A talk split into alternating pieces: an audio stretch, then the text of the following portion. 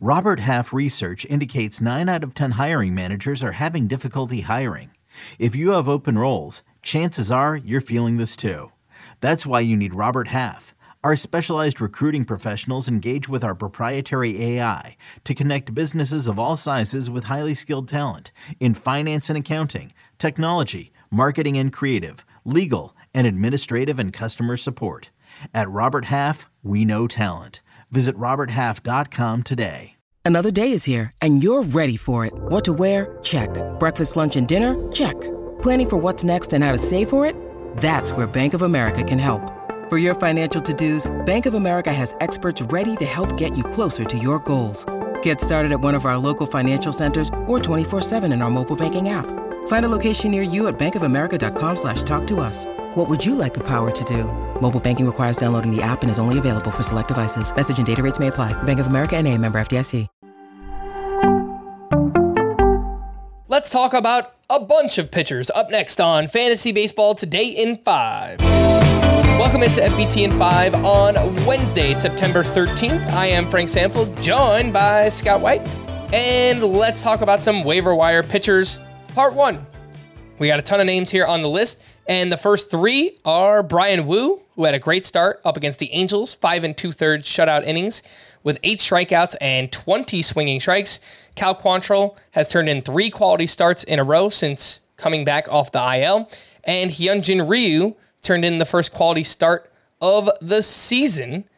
We got a bunch of matchups here too, Scott. I'll quickly read these off. Bryan Woo is facing the A's, the Rangers, Cal Quantrill, the Royals, the Orioles, and the Tigers. Hyunjin Ryu, the Red Sox, the Rays, and the Rays.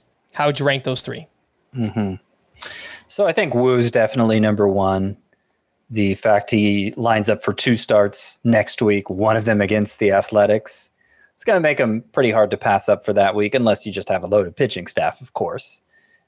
Bryan Woo, I feel pretty confident, will be among my sleeper pitchers for next week.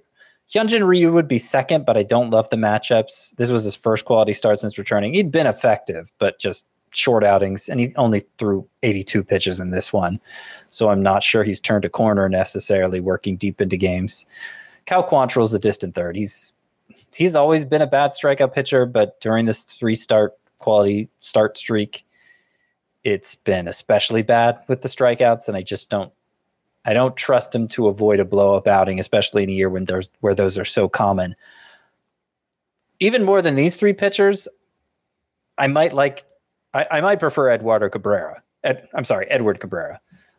even over these 3 pitchers, who had kind of a mixed results outing following an opener here on Tuesday.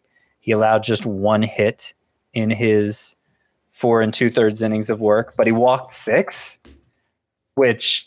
his previous outing against the Dodgers, also following openers, he was much more in control, and he struck out 8 in 4 innings.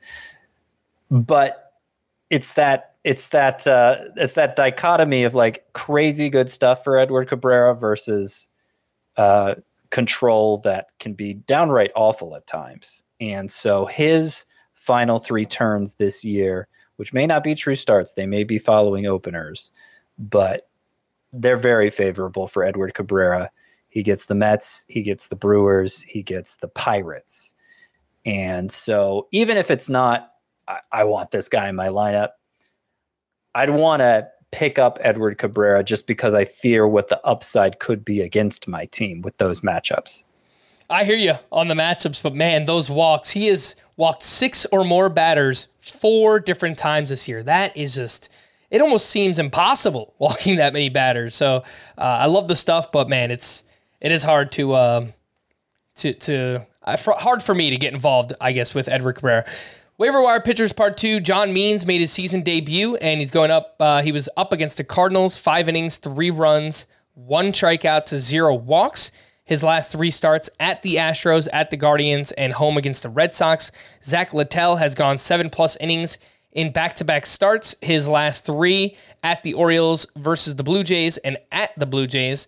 And then JP Sears turned in a quality start at the Astros. He's turned in 3 solid starts in a row now.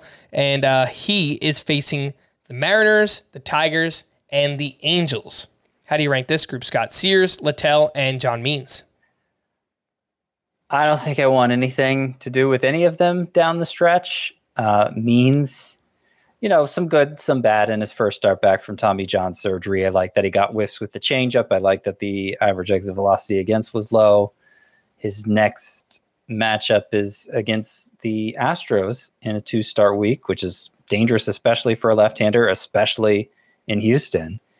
The second one against the Guardians would be great, but I have to see how that matchup goes against the Astros before I could seriously consider starting Means. So probably not going to happen.